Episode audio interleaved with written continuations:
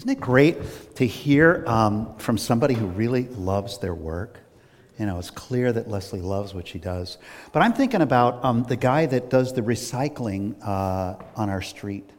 You know, the guy drives that truck that they throw stuff in. This is a guy who I think really likes his work. Let me tell you a story.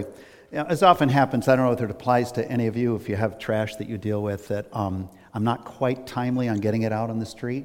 So the truck was coming down. I could hear it coming, hear it rolling, you know, rumble, rumble, rumble. I'm getting the stuff together, putting it in the blue boxes and so forth, rushing out. And I see him coming, you know, so I kind of run, run across the street to the guy across the street, put it out there, and then I wait for when the truck's going to go by, and then I'll go back and get the empty uh, containers and bring them back in.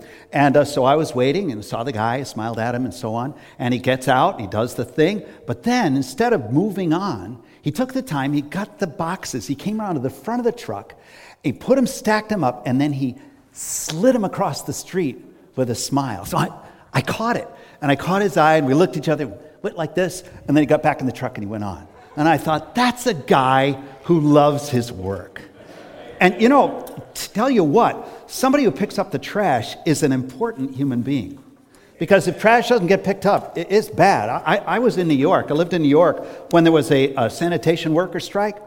It was awful. I mean, it was awful. Trash stacked, stacked everywhere. And that stuff uh, brings out the classic New York rats. I mean, they're like little dogs when they come out. And, you know, they, they coming out. They, if you went up on the top of a building in those days and you looked down, you saw bags of trash on the top of every building because they had no place to put it. I mean, it was a crisis. But it's great to see somebody who loves their job, uh, including Leslie. So, yeah, we're in this series talking about work. And isn't it great to be part of a church that talks about work? Because most pastors, and I used to be one, most pastors, um, Uh, we don't know what a job is. I mean, we don't have a regular job. We're sort of category X. I don't know. And, you know, we, we get into this, you know, talk about all this, you know, theological stuff, and it's all up here, and you guys are sitting down there thinking, what the heck does that have to do with me? Well, at least for this period of time, this relates to you. Because all of us work, even if we don't have a job, we're all doing something.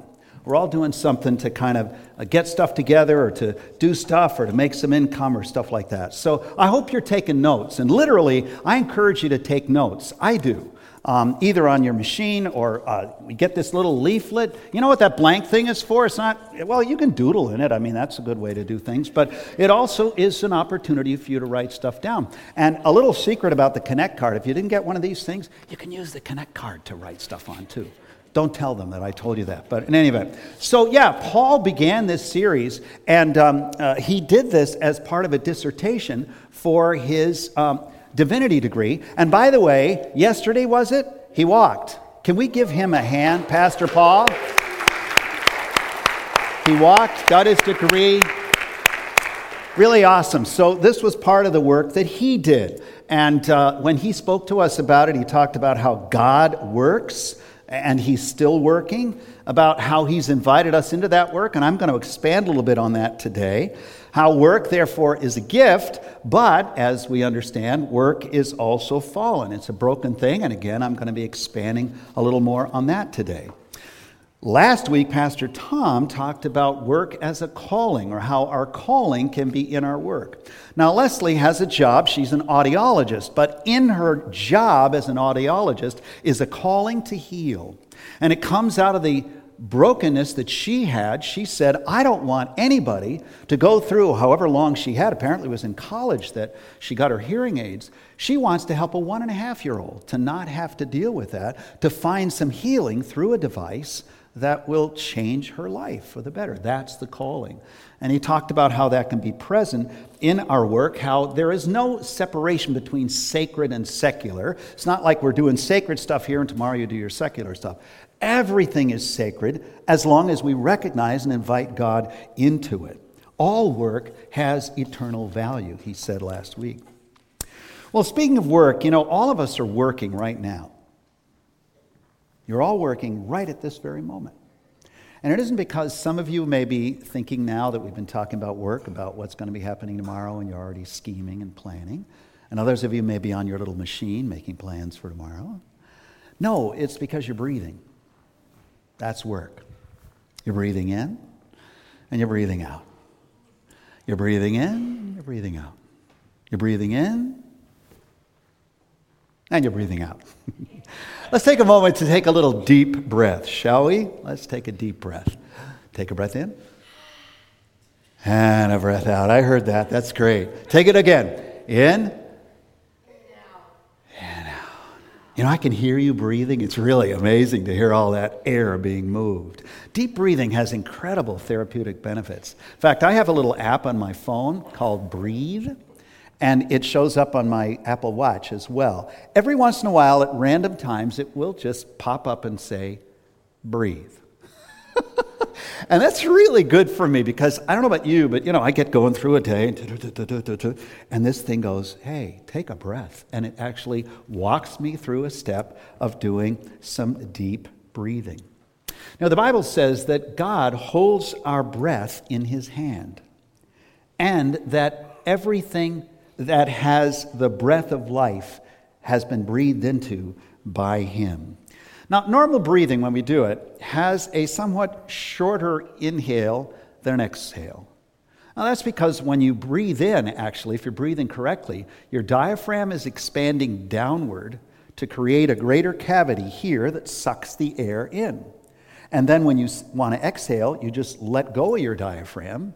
This is not conscious most of the time. And it slowly goes up and pushes the air out. And that's normally what happens.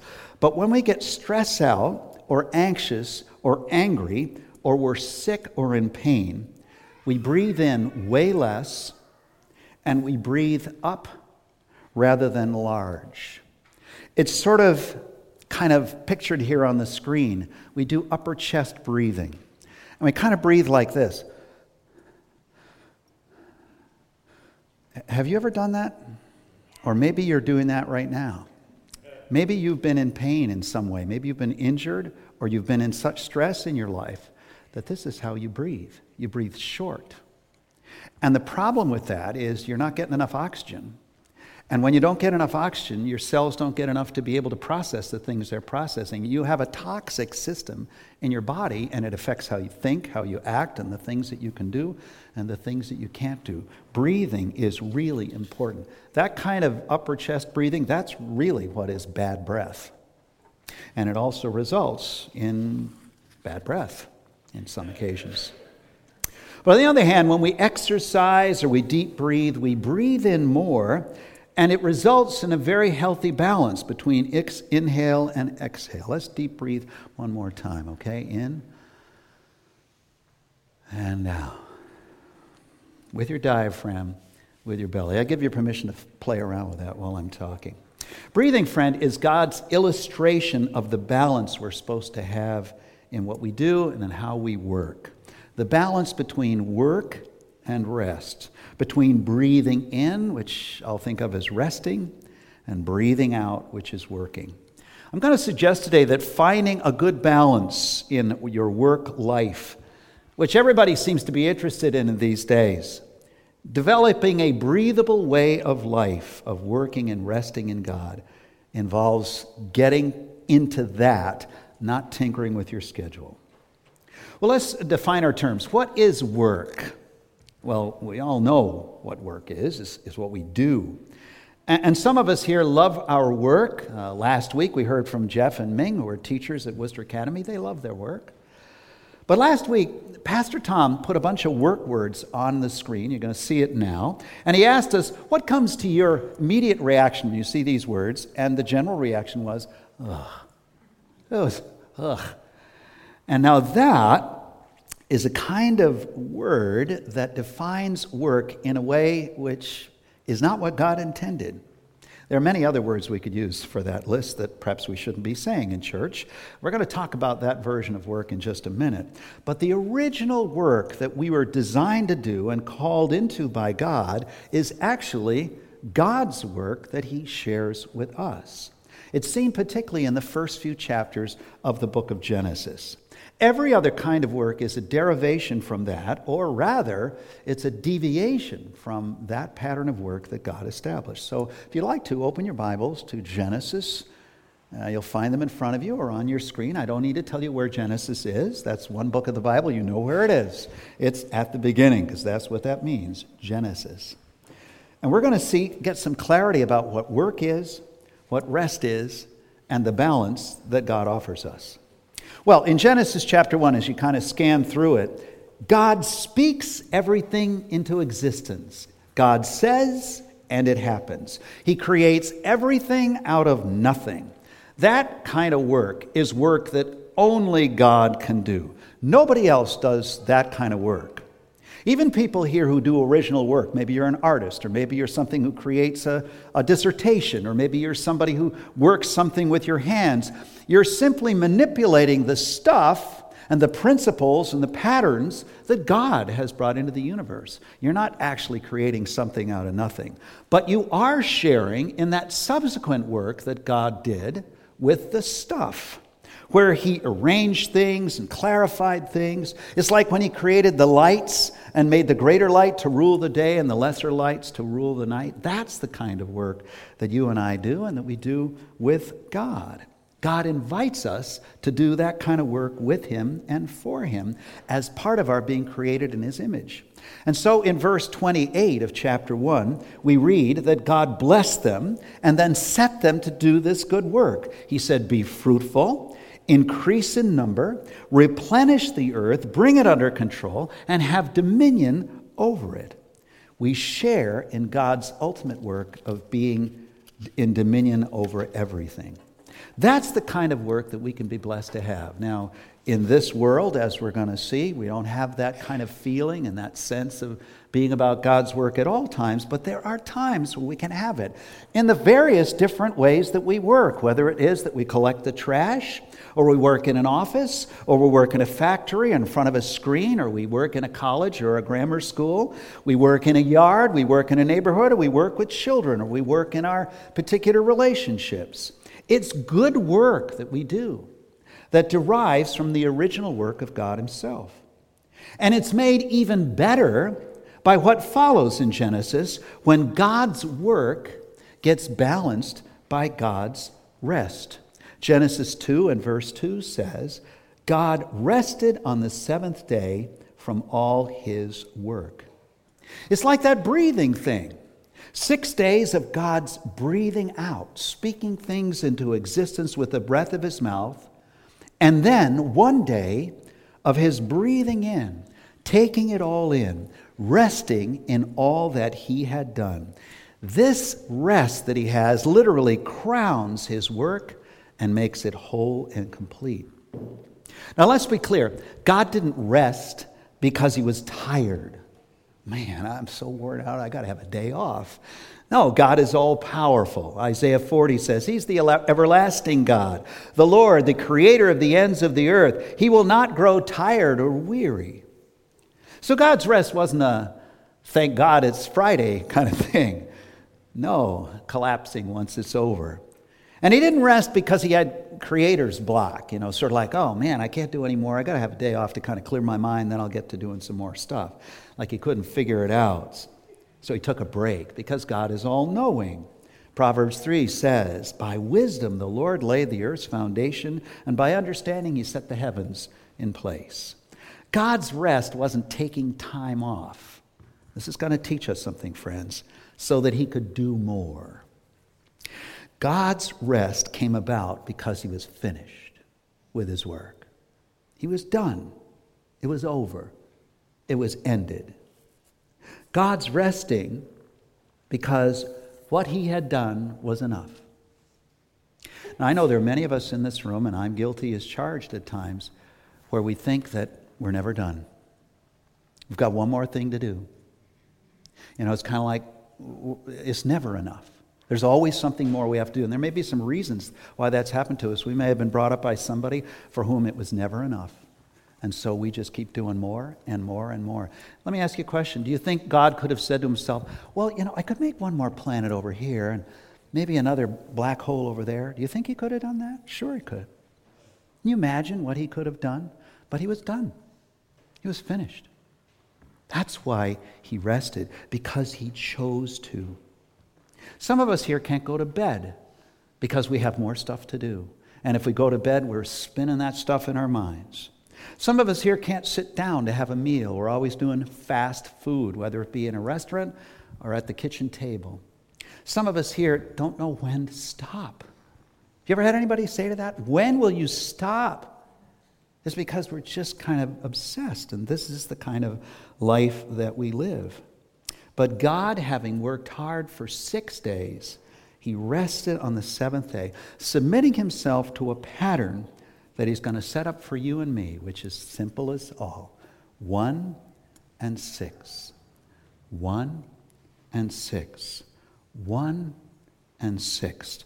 A blessed day like this, and then six days of sometimes hard work. Now, God didn't stop working any more than you stop working on this day of rest. There are things you have to do. You're going to go home and make some lunch or something like that. You might do some things. But it was that hard work that he rested from. It was that creative work that he rested from. He just kind of rested in what was and did what he needed to do. And he is still working now, but in a restful way, and we can work that way too at times. Jesus said, The Father is working and I am working. Working with God becomes restful work as it's done in His work pattern. God invites us into this kind of work, restful work, this purposeful, restorative, and generative work. In Genesis 2 and verse 15, we read that the Lord God has put us into His world in the garden to take care of it. But a key part of that restful work is that we join God in the rest he experienced on the seventh day of creation. He invites us into that definition of work and into that rest and that balance. He invites us to a breathable way of life with Him. And He's working, by the way, to repair our damaged way of working, either overworking like crazy or for some of us, underworking because maybe we've been discouraged or we've gotten waylaid or backtracked by some form of addiction. God's at work to make all things new, including our experience of work. See, we also need to note, as has been mentioned before in Genesis, that the work of God has been counterfeited by us. Genesis 3 tells us of another kind of work that results in the uh, kind of working that many of us have experienced. It was brought into the world not by God, but by us. It's called painful toil. In Genesis chapter 3 and verse 6, we read that the woman and subsequently the man took the fruit, a word that implies they seized it or they snatched it. Right there, they invented a new category of work as they stole what was God's. See, God said, You're going to have everything here. It's all good for you. But this, He said, this is mine. This is not yours. This is mine. But you can have everything else. What'd they do? They stole it. And that was work. Sneak up and steal that thing. Right there. Immediately now, they're engaged in another kind of work life. They're engaged in self protection, taking care of themselves, providing for themselves. They got those fig leaves, right? And by the way, you know, Christian art depicts them as putting the fig leaves right here. Uh, it's not what it was all about. They used it to cover themselves, it was like your clothes. They put themselves around because they're ashamed of their nakedness, not sexually, because they're, they're ashamed of just being vulnerable. Now they have to provide for themselves, and that was not a very good job. I mean, how'd they work that thing anyway? I don't know. But that's what they thought they had to do. And then they engage in deception, the work of deception. They, they, they try to hide from God. Can you imagine that? You ever tried to do that? Well, God's not going to notice. Oh, get out. I mean, it's ridiculous. And that's what they do. And you can imagine them just being frenetic it's the kind of shallow breath kind of breathing. And ever since, you and I have been engaged in that kind of work as we've sought to see stuff for ourselves power, stuff, money, influence, beauty, knowledge from God. Steal it. He wants to give it to us, but we try to swipe it. And ever since, we've been similarly cursed with painful labor, toil, the kind of ugh thing that the words about work evoked. Some of us here are feeling that right now as we talk about work, as you think about what you're going to tomorrow, if you're going to work tomorrow. And then, having been kicked out of the Garden of Eden with God, people no longer experience the rest that God invited them into. They discover instead those uniquely human inventions. On the one hand, they experience boredom as they go about doing their work. And then we experience leisure or amusement, on the other hand, to sort of give us some semblance of rest. That's what we invent to sort of make life better. You can also almost imagine Adam and Eve shallow breathing in their overwhelming anxiety and then collapsing in a heap of leisure and amusement at the end of the day or week. Does that sound familiar? You ever said to yourself, Oh, I need a vacation? And then you come back from your vacation, you say, I need a vacation for my vacation because I was so exhausted trying to do everything to make myself feel better from all the junk that I've been doing. And so in Genesis 3, verse 9, God says to Adam and Eve and to us this question Where are you? Where are you? What are you doing? And then elsewhere in the Bible, he says, Why are you eating the bread of anxious toil. What is going on here? That's not what I want for you. And this toil and this boredom, leisure, and amusement package that many of us have inherited and enhanced, it's what begins to create its own kind of evil, such that the earth itself and all its inhabitants, human and otherwise, are damaged. In such a way that eventually, later on in Genesis chapter 6, God wants to start things over by a flood and by an ark but the permanent damage has been done. As Noah and his family emerge from the ark in Genesis 9, only to find Noah getting leisurely drunk, amusing himself, passing out naked, and then his bored sons come and find amusement in laughing at their dad's nakedness. It's just a horrible picture. We see that damage everywhere in our culture ever since. We see it today in an individual, in a family, a community, a nation, or even in the environment itself. Well, let's take a deep breath after we've talked about all of that. Let's take a deep breath. Man. Well, how do we recover? How do we recover a measure of the work balance that we're meant to have? How do we find what I'm calling the breathable life? Well, it involves just what we did taking a breath. This part of our series of weekend messages actually surrounds the one that Tom did and I'm doing today, comes under the first of Journey's three key initiatives that we want to help one another to love God. Now you go, well, duh, that's what a church ought to do, right? And so that's why we do stuff like this, but that's not what it's about. It, yes, it involves this. It involves those of you who are watching, watching and worshiping along with us. But it's way more than that. It involves learning to love God everywhere, 24 7, day in and day out. That's how you are going to find a measure of the restful labor that God will invite you into. That's how you're going to find a balanced life. You can't manufacture this by time management. That'll help, but the primary thing is that we learn to love God. It's like breathing. We need to find ways to breathe Him in so then we can breathe him out at work. We need to take deep breaths of God, reminding us of how he first created us, how he breathed into us the breath of life. So here are some four ways that we can love God and develop a breathable balance. And one of these may actually strike you. The first is the word render. Now, this is an old fashioned word. Uh, the word surrender sort of surrounds it, surrounds it, so we'll get to that. Remember when Jesus was once asked a question about whether it was right for a believing Jew to pay the despised Roman Empire tax, as if that would somehow defile that person? And you remember Jesus' response?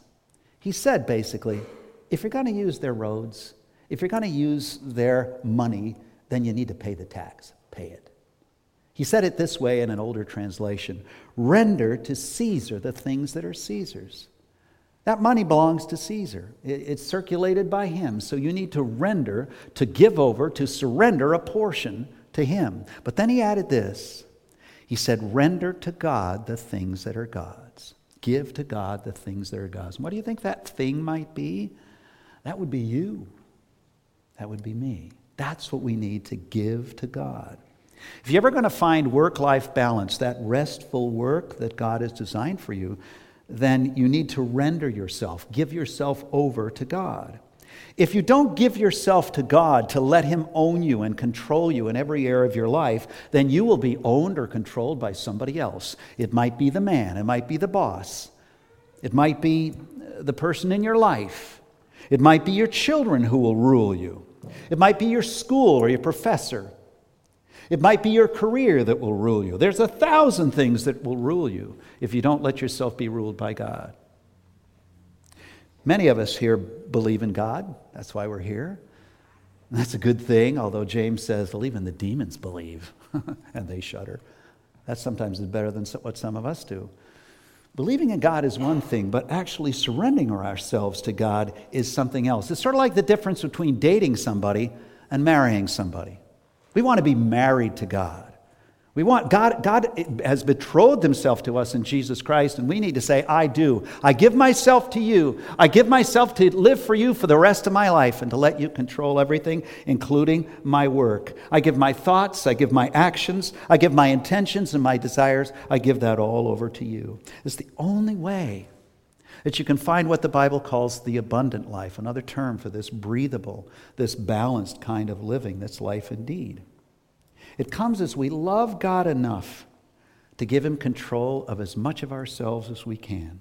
That includes our time, that includes our money, and especially our work.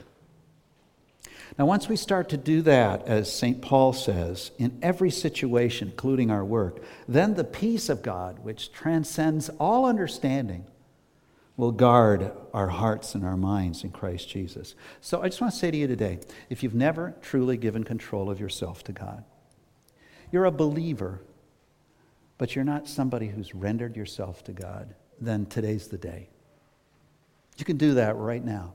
You can just shut me off and just do business with God and offer to Him that part of your life that you haven't surrendered. It might be your work. You know, you have your Sunday self and then you have your Monday to Friday or maybe Monday to Saturday self. And God says, No, I want, I want you all. I want the whole, the whole deal. And, and if you'd like some help with that, you can join us after the service for prayer back here. Now, people point back here, and some of you have never been back here. And if you're like me, I'm a little claustrophobic. And so I think about going into a room that I don't know, and I think, Am I going to get trapped in there? And also, are there going to be people in there that are going to leap on me and pray over me and do all kinds of religious and spiritual things for me? I wouldn't like that very much. I want to tell you, this room is open. It's an open space. You can go through that door and come right out the other side and disappear if you want to.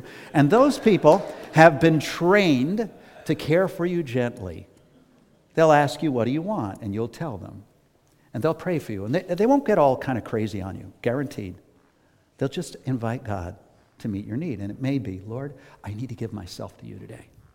I need to render myself. I'm aware that I haven't given charge of my life to you. Second, we need to rest. Well, duh, we've been talking about that. But it's not just once, uh, but it's daily that we can breathe more deeply of that peace of God as we learn how to rest in Him. Because the world that you and I live in, particularly the working world, is full of peoples and systems that are not surrendered to God. They're surrendered to themselves or the stockholders or the system or the man or whatever, or the woman.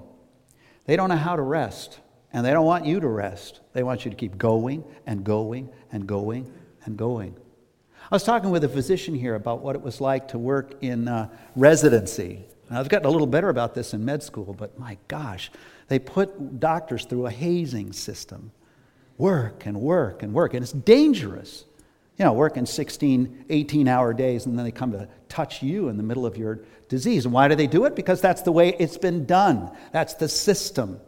I went through it, so you're going to go through it. It's crazy because it's not submitted to God. It's an ungodly system that we live in. It all begins, you see, as we say, okay, I'm not going to do what they do. I'm going to learn how to stop, how to cease. And that's what Sabbath means Shabbat, stop. And this not because we have to, because we're so exhausted, or because, oh yeah, I got to keep the fourth commandment to keep the Sabbath day, but because we choose to do it. Six days we do our work. And then the seventh is a day of Sabbath for the Lord. That's meant to be a day without a clock, without a boss, without a deadline, or a project that must get to be done. You know, one of the things about people of color, particularly African Americans in America, is that church and the Sabbath was the one day where they could be themselves. And they didn't have to be subject to some white person that was running their life. And so, church was a beautiful day just to kind of be together with the family of God and to rest and rejoice and thank God that we survived another week under their leadership. That's what it's like for us, for all of us.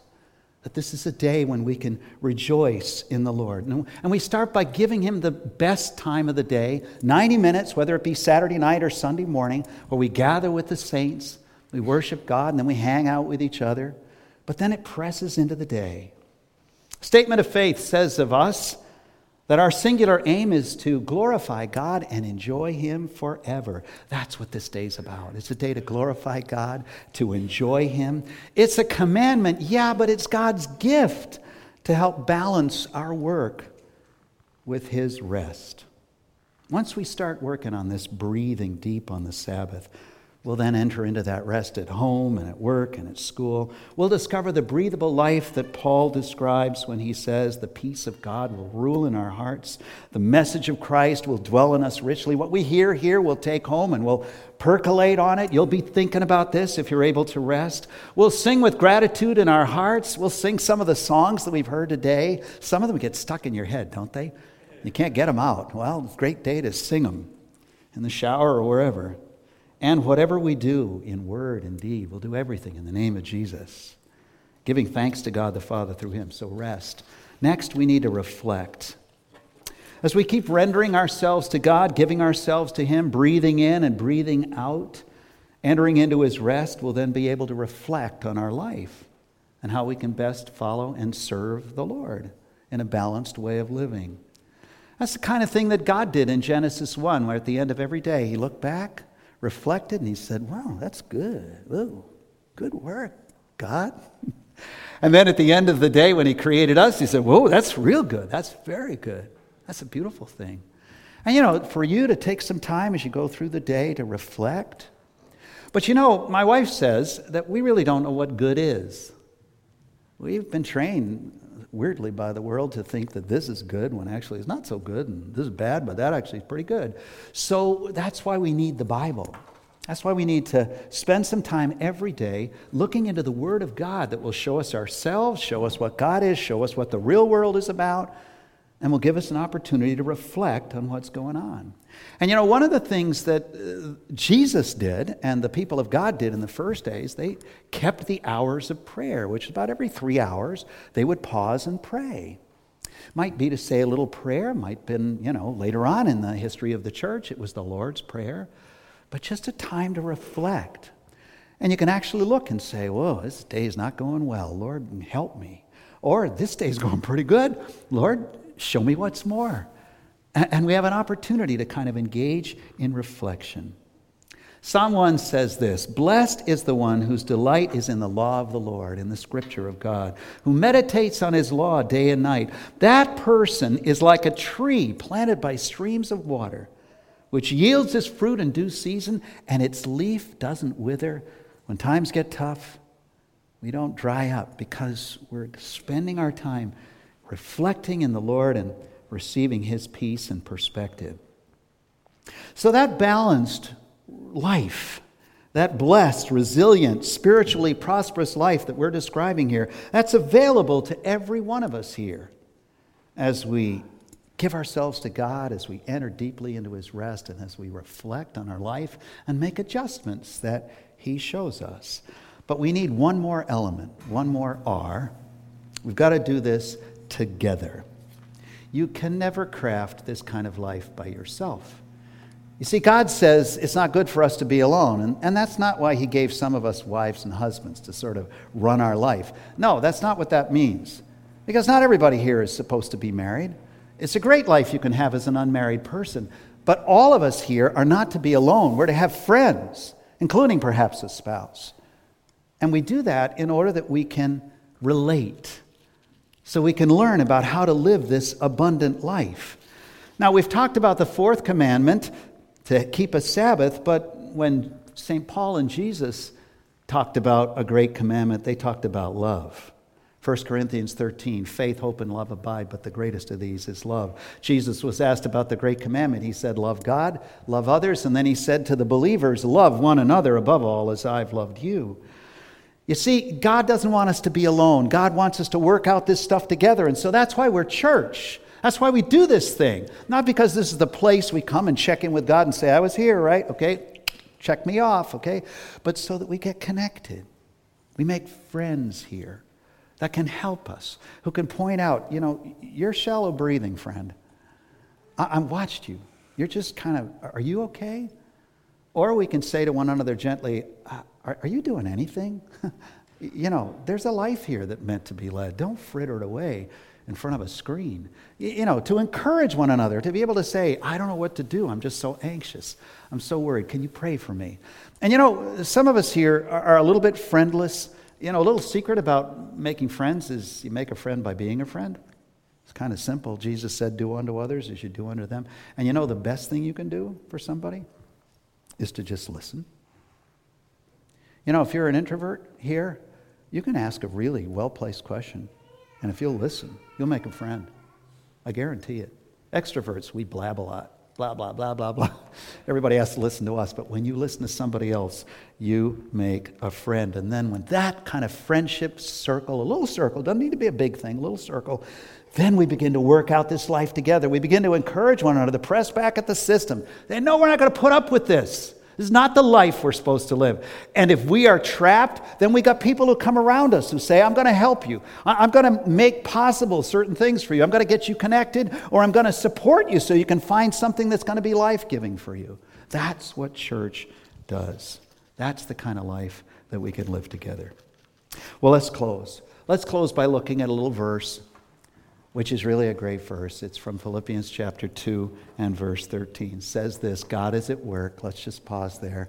It's not what it means, but I just want to say again God is at work. He'll be waiting for you tomorrow. He'll be there, sitting in that chair, standing beside you in the workplace. He'll be hanging with you. He'll be at class with you if you're going to class or whatever it is. He's at work in you to will and to work for his good pleasure. Let's say that together. God is at work in you to will and to work for his good pleasure. One more time with conviction.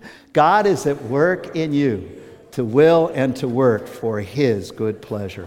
Lord, thank you for the truth of that verse. Thank you that you are at work in us. You're even at work at work to will and to work for your good pleasure. And I pray, Lord, that we may, in some small measure tomorrow, sense that you're there and share in your pleasure as we do our work with you. In your name we pray. Amen.